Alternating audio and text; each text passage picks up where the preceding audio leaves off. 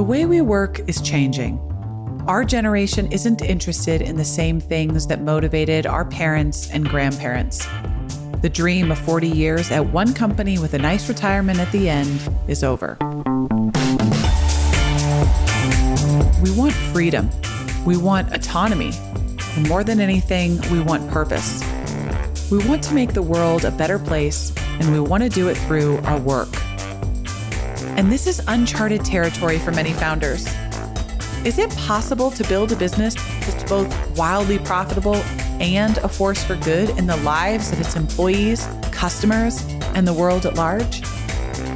The answer is yes. We're doing it every day.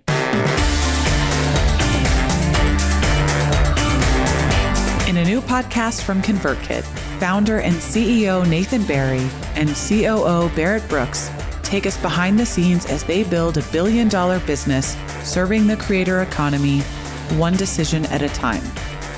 It's the future of work. Subscribe now in Apple Podcasts, Spotify, or your favorite podcast app.